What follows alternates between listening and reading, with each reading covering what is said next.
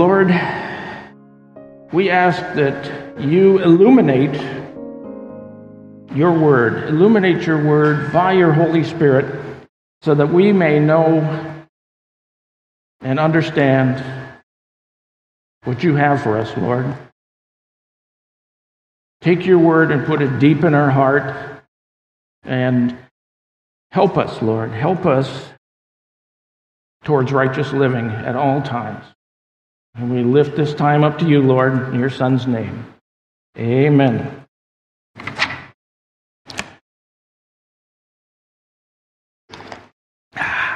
So, I'm going to start with four short stories. And uh, I know I'm making it tough on the crew back there, but I'm going to start with four short stories before I get into the meat of Psalm 139. So the first one is set nearly 70 years ago, and a young woman named Catherine, who was at that time about 23 years old, grew up in a small town, a solid family, and was attending nursing school. And while she was in nursing school, she became engaged to the love of her life. So her fiance entered the military and was stationed in Fort Lewis. When Catherine completed nursing school, she moved out west and to Tacoma and started working. She worked as a surgical nurse and had great plans to be married in the very near future. But during that time, there was a, I'll say, a moment of weakness. That's the most diplomatic way to say it. A child was conceived. At this point, once the child was conceived out of wedlock, her father, Catherine's father, considered her trash. And to compound it, her fiance abandoned her. Now, this was quite a while before Roe versus Wade made abortion legal. But the doctors she worked with were willing to perform an abortion for her. So now Catherine's life is in the pit. It's a time of despair. So, what should she do? Now, story number two a lady named Viola, who, uh, I'll say this parenthetically here the names have been changed to protect the innocent. But Viola was not a beautiful woman by the world standards. Still, she was kind and she was a teacher and took a great interest in her students. But Viola's husband repeatedly made it clear that she was so very ugly, she should be thankful anyone, especially him, married her in the first place. Now, story number three. A man named Fred was involved in a tragic accident, resulted in a death. Now, another man whom I'm naming Doug, was not involved at all.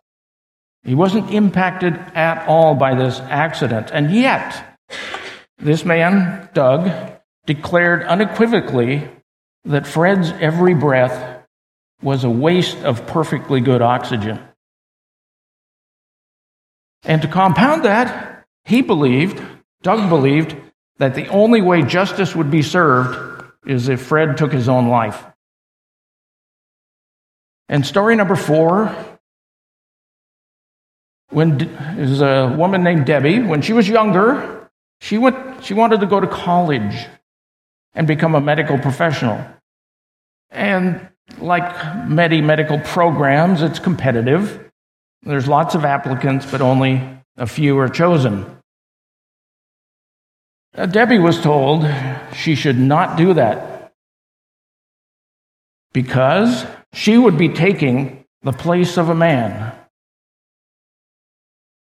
You see, The thought was the man would be the primary breadwinner, while Debbie would simply get married, have children, and leave her profession. In other words, the advice was saying that she would waste another man's training. So these four stories might strike a chord with you in some way or another. And these stories describe in some way situations people deal with every day. The circumstances are different, the contexts are different, but they all involve really a singular moral issue. So, have you dealt with abandonment? How about insults? Hatred? Have you been marginalized? People seeking vengeance against you? See, these are examples of how people can diminish another person's value. And it happens so often. And I think, I'll say sadly, it happens in the church. And I think it's an issue we face fairly regularly. So I'm going to ask have you, have you experienced such, such degradation as that? But more importantly, have you participated in such degradation as that? Now, this was, a, this was a hard psalm for me to research and think about because I had to ask that of myself. And I realized to my own shame that I had participated in that sort of thing in the past. And I had to admit that. I had to admit that that was to my shame. So let's, at this point now, talk about significance. Significance is the quality of having considerable meaning. There we go. So, where does your significance lie? Do you feel your significance is in your job? How about your money? You've got enough money, you can't, don't know what to do with it all. Or how about your status within the community? Because, well, after all, I've got a building named after me, or I've got a scholarship named after me. How about your abilities? How about your strengths? Maybe it's your collection of stamps. I don't know what gives you significance, but I have to say that I'm glad Christians are immune from such things. You understand that's not correct. Christians have such things. Because you see, Christians can come along and say, My knowledge of the Bible is so much greater than yours, and place your significance in that. Or you can say, Of course, my faith far exceeds yours. See what I've done? Or you may say, God is so blessed, so blessed to have me on his team. well, I don't think so. And so you see, your life is significant, but not for any of those reasons. The sanctity of human life, the significance of human life, is all throughout Scripture. And David clearly is stating this in Psalm 139. So let's dive into this. As a continuation of what the children learned in VBS, they talked about this. And in fact, that little poster over there has Psalm 139:14 on the license plate. So the kid, children were learning about this. Now, sanctity, that just simply means it has a sacred origin. We're talking about holiness, and purity something that is held sacred. And human life is sacred.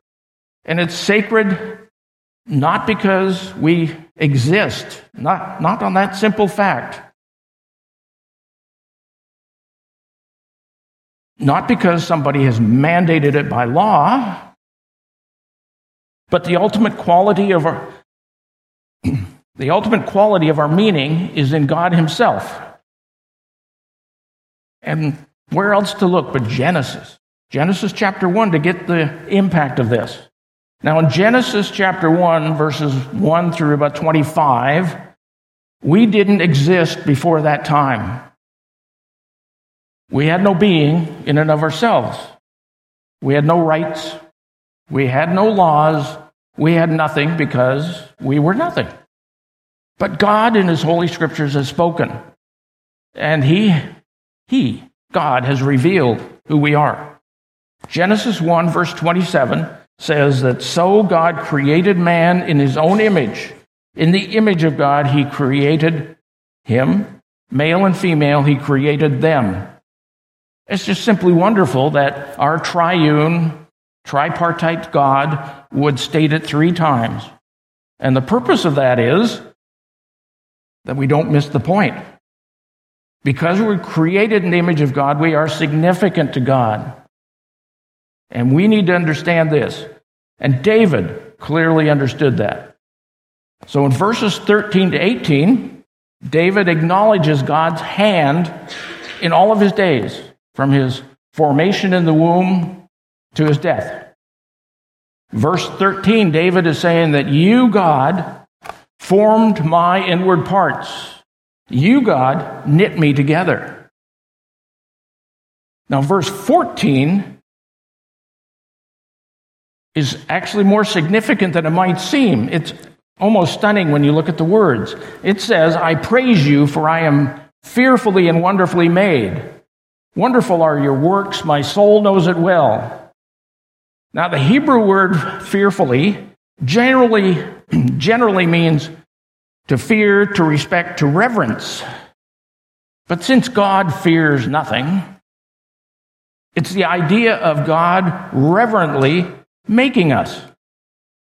It's deliberate, it's careful, and it's with profound love.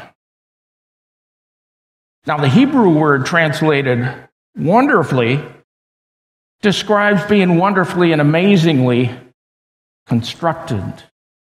But in common usage, the word describes something that is distinct, separate, and different. So you put that together and you realize that God reverently made every one of you a distinct person unlike anyone else. And of course, the second half of the verse acknowledges that God's creative work is far beyond our comprehension. We will never understand it. And yet, your souls know that you are God's creation. A way to look at this is to take artists, and like Michelangelo, Rembrandt, those artists like that.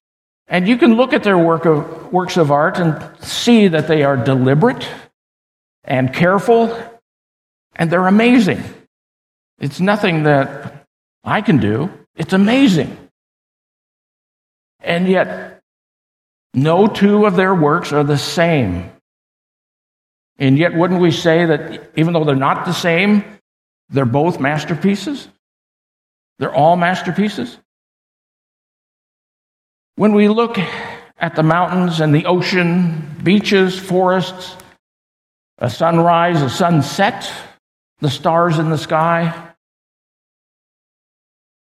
we can be moved. We can be moved emotionally at the mar- marvel of the beauty that only God could create. And yet, I'm going to claim to you that the mother's womb is where God does his most creative and amazing and beautiful work.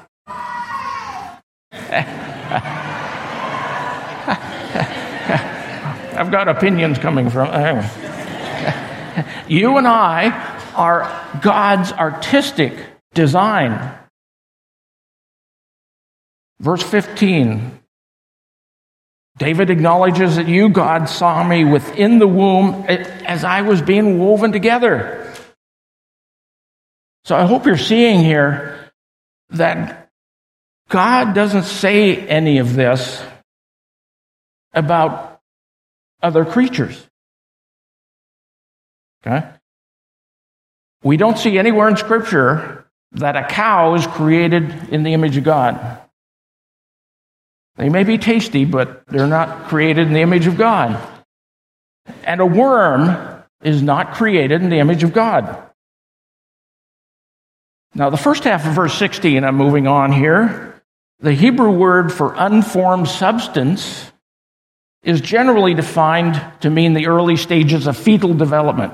That's generally what it means, but this Hebrew word is only used once in Scripture. And I can see here that it goes beyond the fetal development. I think from a broader perspective, we need to look at it as including my emotional makeup, my personality, my talents. None of those take a form. You know, you, you know, you just can't, you, you know, amputate something and my, you know, emotional makeup is gone. So God expresses his glory by giving us all different talents, abilities, and gifts. See, we're more than just flesh. Don't we have a spirit and a soul? Uh, one way to look at it of how we're all different but part of the same team is to realize that, you know, a football team, you know, everyone on a football team is important to the team. But we know that a defensive lineman is not a quarterback. And we also know that not everyone on the team serves on the playing field. Because one person may be called to throw the ball, another might be called to clean the ball. But they're all serving the same team. So God has placed talents and abilities within you for both our good and His glory.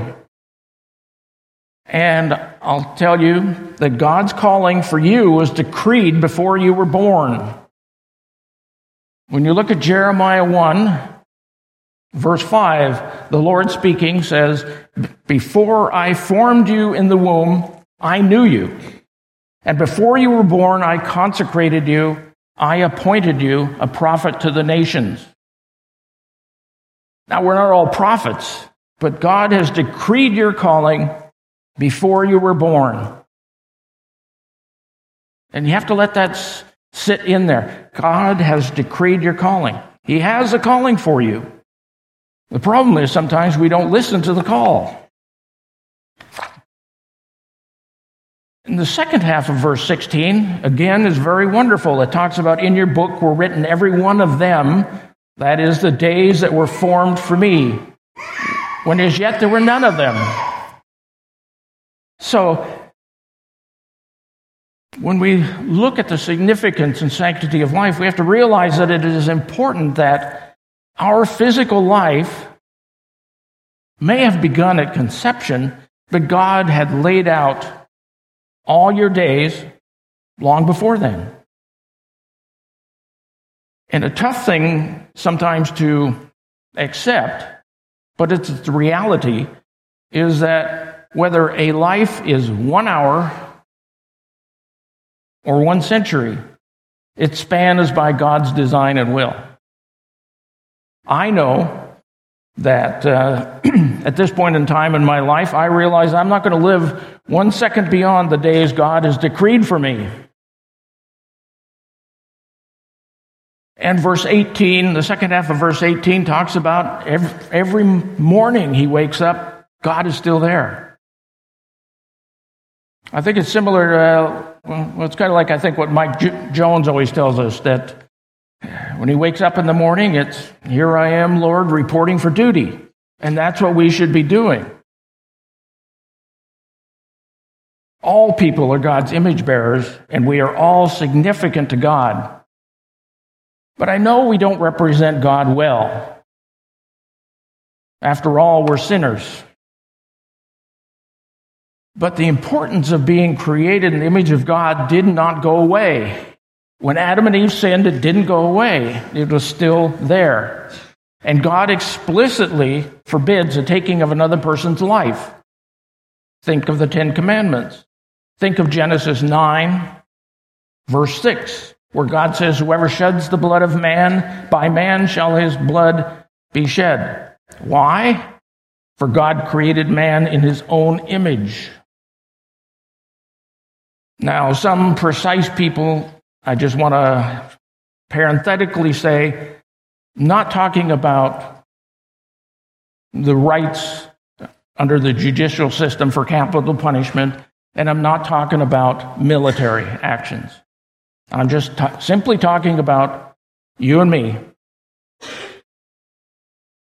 And we have to realize that if we attack another person, we are attacking God. Each individual life should be protected, not taken. Each individual human life, even those in the womb, which is so hard to say in this culture today. But that's true. Even the life in the womb is worth protecting. Now, Scripture tells us that childbearing is a blessing from God. A blessing. But Satan, Satan has deceived the world into thinking childbearing can ruin your life. Don't we hear that all the time? It's part of news articles. Our lives will be ruined. Imagine that. So the world has assumed the status of God, and therefore now it judges who is significant and who is not. They don't consider God in it. We're going to decide, the world is going to decide who is significant and who is not. And we've seen this throughout history. This is not a new thing. All throughout history, we have seen exploitation, abortion, infanticide, genocide, euthanasia, and ethnic cleansing. We've seen all that. So, when we realize where our significance truly lies, how can any one of us believe that we are of greater value than anybody else? But I see it in social media posts, and I see it from people purporting to be Christian, saying things that just kind of drive me nuts. You know, they find fault, but overlook the good. It's easy to express disdain without knowing any context. Oh, it's so easy to express hatred over such trivial matters. And of course, it's so easy to put targets on people's back. So these are tough questions for us. What do you do when certain people come to mind? And I'll say certain people in a negative context, when they come to mind, do you pray for their destruction? Or do you pray for their salvation? Do you, pray, do you pray God's wrath upon them? Or do you pray God's forgiveness for them? and I find this particularly hard personally. I'm with you on this because I see political ads, and you just, you just watch it all the time now political ads and news articles. And they glorify sin and call righteousness evil. And sometimes, I guess, if God gave me the option, I'd be calling fire down from heaven. But that's gladly, He hasn't given me that uh, option. so, early on, when I asked you about Catherine, I asked you, what should she do? So, I'm going to tell you what she did. She chose life, and she loved that child so much that she was willing, willing to suffer indignation and embarrassment because, after all, her body would display her sin for months. Remember, this was a day, this was a day in the 50s, and so a little different context than what we have today, but her body would display her sin for months. And I would say, plus, in a great act of love, Catherine arranged for the child to be adopted. Now, I want to take a little parenthetical thought here and add that I've heard some people say that their adoption, those people that have been adopted, say that their adoption proves that their mother did not love them. That's not true. If you think this, break those chains because you couldn't be further from the truth. I'm certain your mother loved you. If for no other reason, then abortion was so convenient, but they chose not to. But I also see God's hand can be in it, and God can influence because God loves you. So some of you know the rest of the story. Some of you probably figured out the rest of the story, but I'm Catherine's child. So when we get, uh, when we look at significance, we have to realize that Satan and the world have turned something sacred and turned it around into a weapon. You see, we're constantly seeing attacks on other people's significance. you know, uh, you're just not pretty enough. No, no, you're not athletic enough. You're not smart enough. You're so stupid. What a fool. What a loser. And let's not forget how often people like to gossip. Frankly, is it any surprise that teen suicide continues to rise? Because there's a false standard of significance.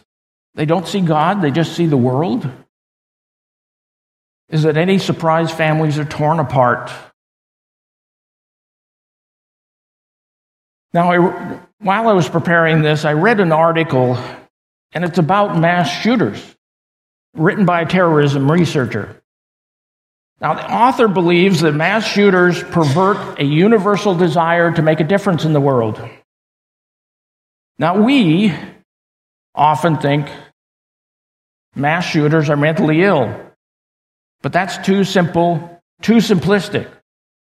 Instead, this author believes that it is a universal human quest for significance and respect. And he calls this quest for significance and respect the mother of all motives. So mass shooters seek shortcuts to fame and glory. As mass shooters, if, if you read about the recent assassination in Japan, you saw this. You heard this. That this shooter identified a villain or a scheme or a conspiracy that threatened them. And of course, in this perceived danger, there's got to be brave heroes willing to sacrifice all for that cause. Now, in the world we live in, that sounds exactly like the plot of almost every action movie we, we see. Somebody's been some threat, and somebody goes out to deal with it. Well, I couldn't find any reason to disagree with this author. The world has defined what makes us significant, but we must always remember that they are dead wrong and they are eternally wrong. Revelation chapter 12, verse 9 reminds us Satan is a great dragon, but he will be thrown down. He's that ancient serpent who is called the devil and Satan, the deceiver of the whole world. The whole world. Not just part of it, the whole world.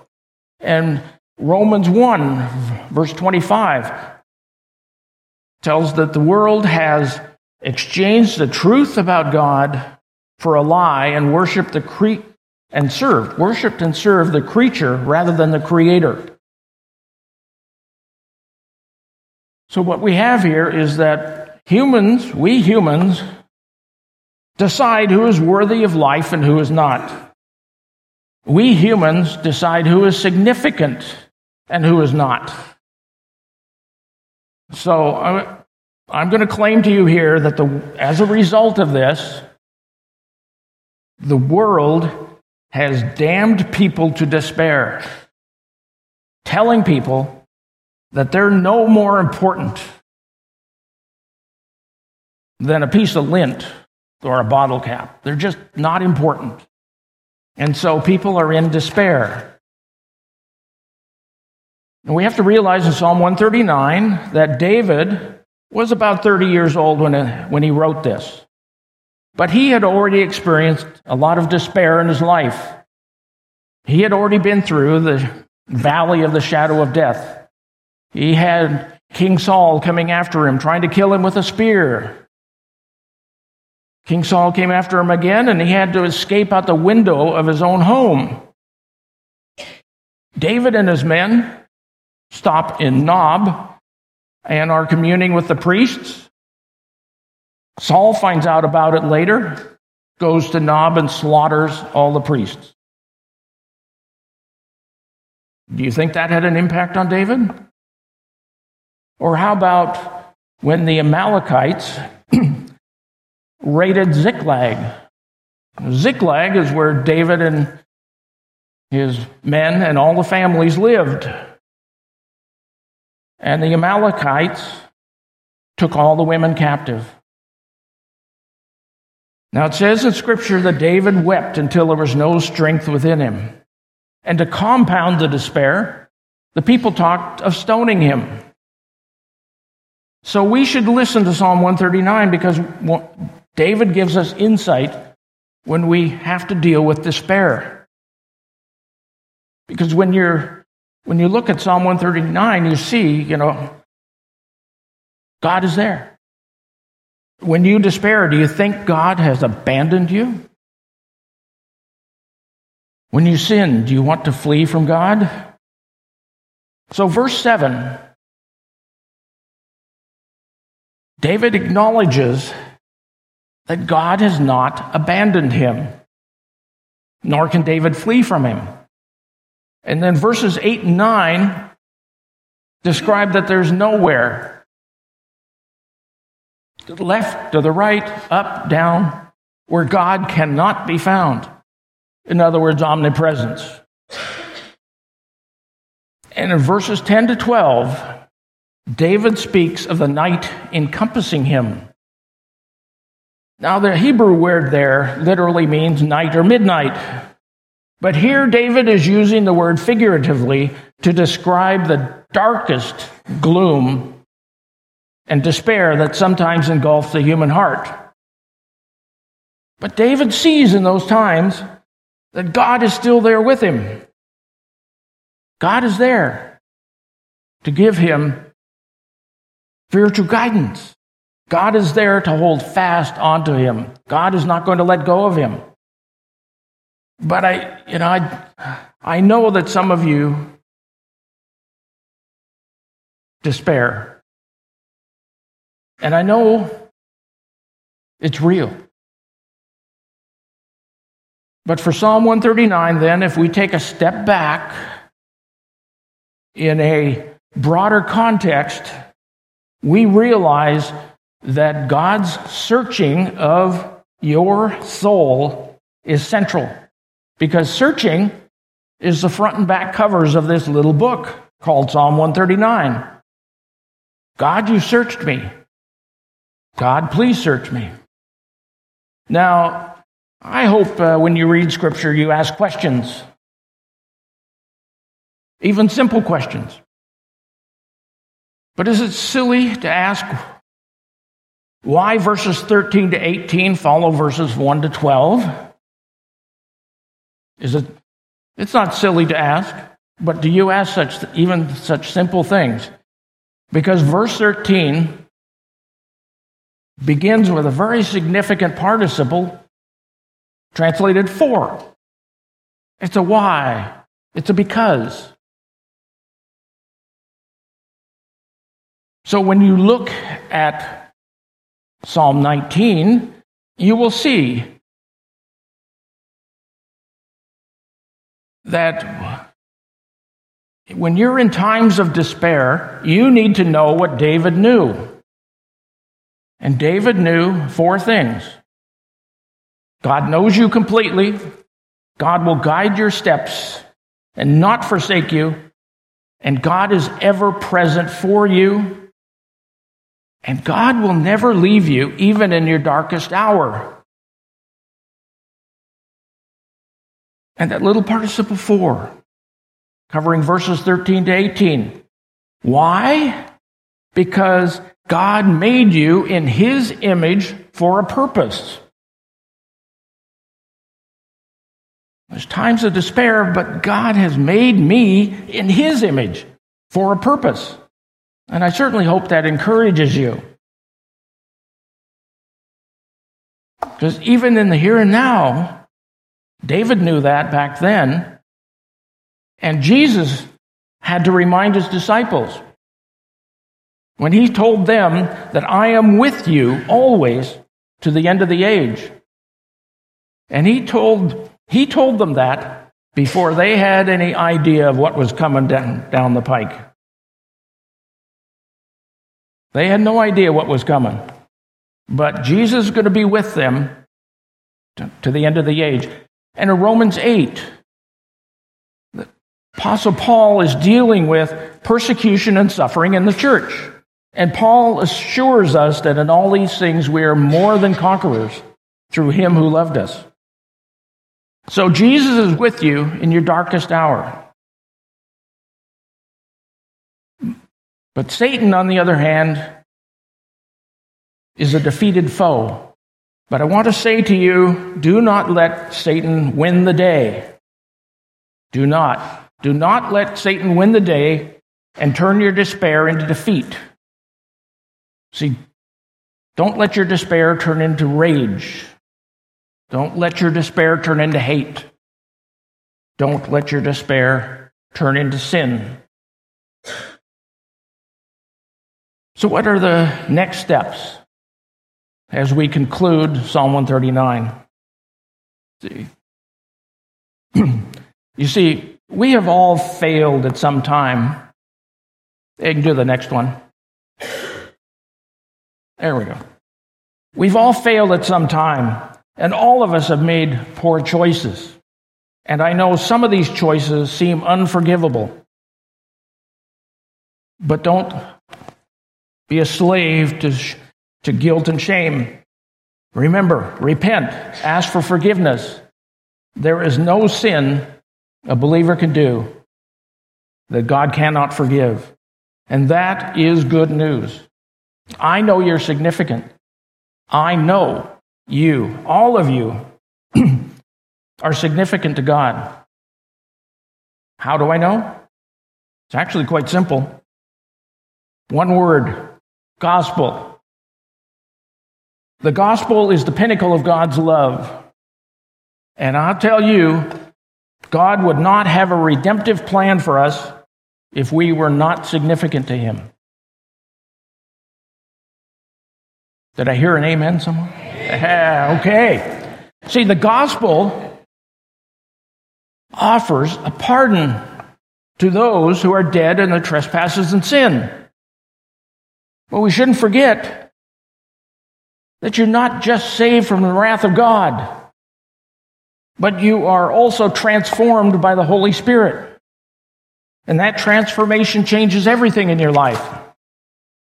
And so, therefore, the gospel offers power to those who believe. The transforming power of God will both guide you away from harmful ways and will keep you and help you endure hardship. See, Jesus died because he loves you. Now, continuing on in Psalm 139, I do want to say that verses 19 to 22 can be problematic for people. David has moved from what seems like really noble ideas and principles, and the language almost sounds vitriolic. And there's not enough time to properly deal with it this morning. But it's clear that those who, there are those Imagine this there are those in the world who hate God's righteousness. And David acknowledges that he, in return, in response, hates those people also.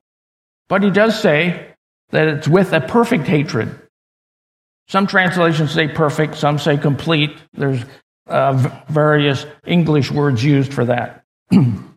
but the word translated hatred describes a simple principle that God's people are not to become allied with the world, with those that hate the Lord. So we see here in Psalm 139 that in, verse, in verses 13 to 18, he has acknowledged that he has been made in the image of God. In verses 19 to 22, David has acknowledged that he's moral, a moral being.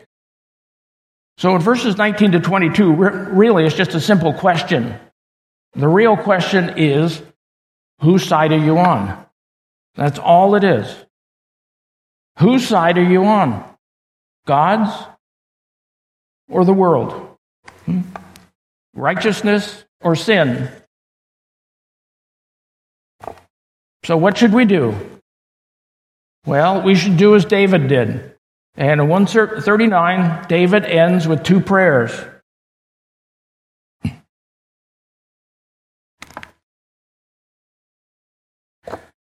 So, his first prayer that David prayed that God will not give him over to judgment. And I think we can all easily pray that, Lord, please don't turn me over to judgment. Because there's a real danger to us that if we don't that we don't remain diligent. It's a danger that we must resist the world's logic and the schemes of the devil. And we must hold firm unto God's word. And in verse 23, then, David asked God to lay bare, that's what he's saying here, search me, is to lay bare the true state of his soul. David is asking God, he's petitioning God to scrutinize him. So why does God, uh, sorry, why does David want God to lay him bare? And I think more importantly for us, is why would we want God to lay us bare? Well, David answers that in verse 24. Why should we want God to lay us bare? Number one, so the Lord will show me any harmful ways in my life. Lord, am I harming my fellow image bearers? Lord, Am I diminishing the worth of other people? Lord, am I driving someone to despair? Why should we want God to lay us bare? Second answer so God will lead us down the path of obedience. Lord, show me the pathway of real life. Lord, show me the pattern of righteous living. Lord, help me treat everyone else as more important than myself. So I just want to end by saying that Psalm 139 is so very practical for us today. And I can and I can say to you that as another way of saying that is that David under the inspiration of the Holy Spirit penned Psalm 139 because we needed to know this. So, do you doubt your significance to God? Well, I hope you don't. You shouldn't, because you are significant to God and you are relevant. Okay. that was definitely not as cheerful as VBS. you know, after all that Tom said, I really felt like I was going to come up here and just be a stick in the mud. Eh, maybe I was. Anyway, let's go before the Lord here. Oh.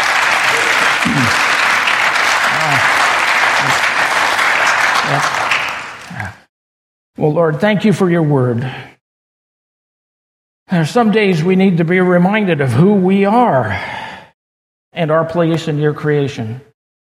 So, Lord, may we take your word and make it part of our daily life and part of our heart. And Lord, may we uh, seek you every day. Every day, Lord. In your son's name, Amen.